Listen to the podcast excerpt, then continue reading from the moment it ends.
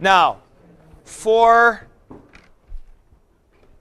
for the next chapter, we have two distinct parts to it, kind of like we did when we had the aorist passive participle in the GA. Except this is not going to be morphology and syntax, it's going to be two sections of syntax. The second part is going to be the third principal parts of these two old verbs that we had all the way back on page 56, bino and genosko, because we've never had the aorist of those. But the first part of the chapter is the so called liquid verbs. Now, you'll remember when we were working with the consonants, I'll put this over here. We had k, g, h, and double sigma. These are your gutturals. Your labials, p, b, f, and p tau. And the dentals, t, d, th, and generally zeta. Uh, these operate at the end of the stems, and we've had various principles for adding sigma and so on. You will notice there that there are a number of consonants that we did not really see verbs with. The two chief, or the three chief consonants are these lambda, nu, and rho. Now, mu could also be added in here, but it's not as major a player. But lambda, nu, and rho, there are verbs which end with those consonants. Those are called liquids because uh, you're just kind of making them like that. You're not going p or b. You're not um, uh, putting stops in there. So when you do t or d, you are doing a stop, and the liquids are no stops. They just have and so on. Now, a special thing happens when you have liquid verbs. That special thing is sort of like getting infected with HIV. That is to say, everything deteriorates. When you have a liquid verb, it will, in general, be virtually completely irregular. Now, you can do this one of two ways. My teacher put it like this, and I think he was right. He said, two ways to treat these. One, you can just treat them like irregular verbs, and you'll learn all the principal parts. The other way is to sort of see the method behind the madness. Now, remember when we were doing the fourth principal part in chapter 25, the second day. And I said that when we got to the fourth principal part, we had I mean, how many were there? Like 26 or something that, that were irregular in that column that was number four. But I said there were some basic principles that went on. Like, for example, if you had a labial or a dental, it would aspirate rather than a kappa. And epsilons often go to omicrons, like pepumfa, leloipa, and so on. So, with something like, I just want to return to that one. With something like pepumfa from pempo, while that's clearly an irregular, it's sort of predictable. That is to say, an epsilon often has a penchant to go to omicron, and when it is a consonantal stem, you'll often see instead of having a kappa, you will have whatever consonant it is aspirate. So that's not all that unusual. This is sort of what we're going to be talking about today with the liquids that there's a kind of a method to the madness. All right, now open your books and go to page 184.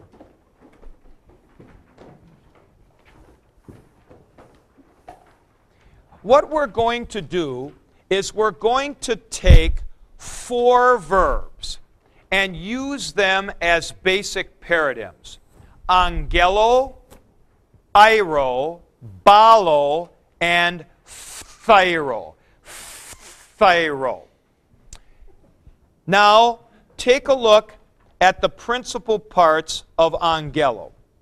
Angelo, angelo, angeila, angelka, angelmai, angelain.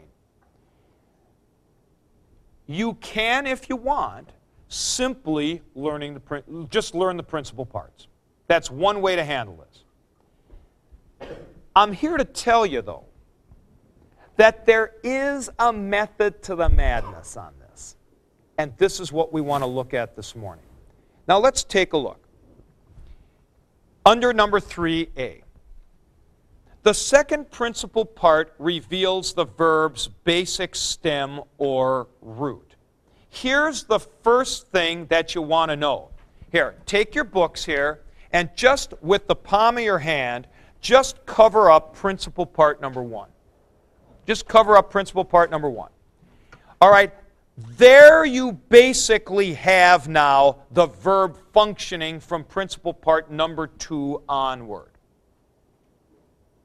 So, when principal part number two is the key, certain predictable things happen. And we're going to talk about those now. All right, now take your hand away and let's look at 3A2. How do you form this principal part? Well, there's a standard way in which it happens. One lambda is dropped from a double lambda in the so called present stem always. So angelo starts with a double lambda, ballo starts with a double lambda, and in the future, one lambda will always go out.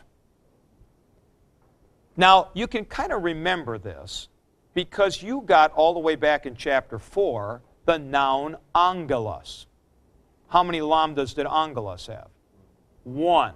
See? The basic root of that, that announcing stem is one lambda. Okay, next. A iota in the so called present stem is always dropped when it's in a diphthong. So look at our second and fourth words, iro and thyro. Well, immediately in the future, the iota goes. Iro, aro. Thyro, ther. See, the iota is going to go out in the future tense. Then, number three, the second principal part is normally a contracted form since originally epsilon sigma was added to the stem. I'll move over here. So here, if you have angelo, this is originally the future, angelesso. Sigma drops between the vowels. What do you have left? A contract verb formation.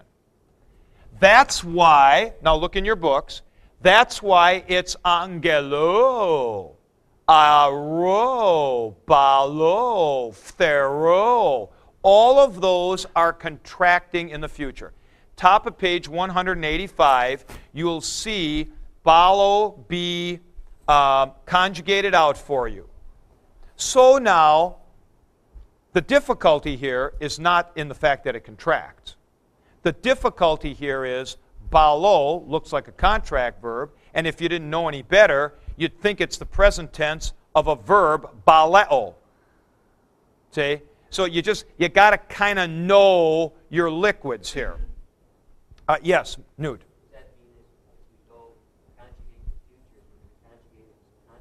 Yes.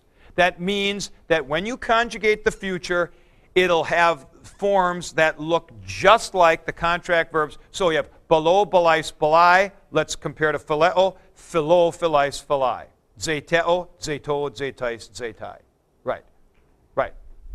Uh, so let's just review those principles. Number one, if there's a double lambda, you're going to drop one. If there's a iota and a diphthong, you're going to drop it and then you're going to do a contract verb pattern. Now, folks, before we go on to anything else, this is the explanation for those contracted forms in the principal parts of a couple of verbs you've already had. You've already had Lego Aero. See? That's a liquid there. Apothnesko, apothanumai. That is a liquid future. This is a liquid future with a rho. So, in other words, this is just like our form thyro, thero. This is ero. Same thing is true of peptopesumai, but that, that sigma as a sibilant is just a little different. But I mean, it's the same principle. It's exactly the same principle.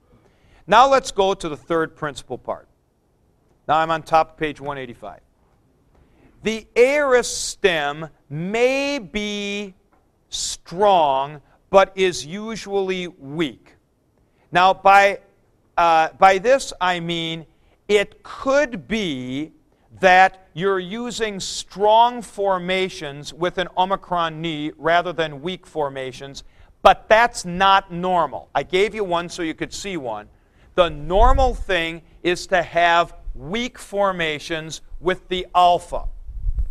So look at angelo, iro, and thyro. All three of those have the alpha connecting vowel at the end, which signifies that they're weak aorist. Now something happens to the stem. What happens to the stem? A iota appears in the stem if the stem proper, now that's the second principal part, not the first one, has an epsilon. So, angelo, angelo, there's an epsilon in there. So it's going to be, we augment it, angyla. Thyro, thero, and you get F-thyra. Now, at this point, I want to say something that's kind of important here. Would you just take a look, a look up here? Cover up the first line again. And I want you to notice now how when you're looking at principle part number two, you can't tell whether the first form angelo or the last form thero, you cannot tell whether one of them in principle part one started with a iota or not. Right? They both have simply epsilon. Look at the third principle part of each. Ingyla ephthyra. See, here's my point. Now take your finger away. It makes no difference whether there was a iota in principle part one. What is not the case in thyro is this the iota is not, quote, coming back. It's not coming back. We're not even considering principle part one at all. We're starting with number two. If that has an epsilon, it gets a iota. There's no coming back principle. There's a coming in principle depending on principle part two. Now look at point three under B.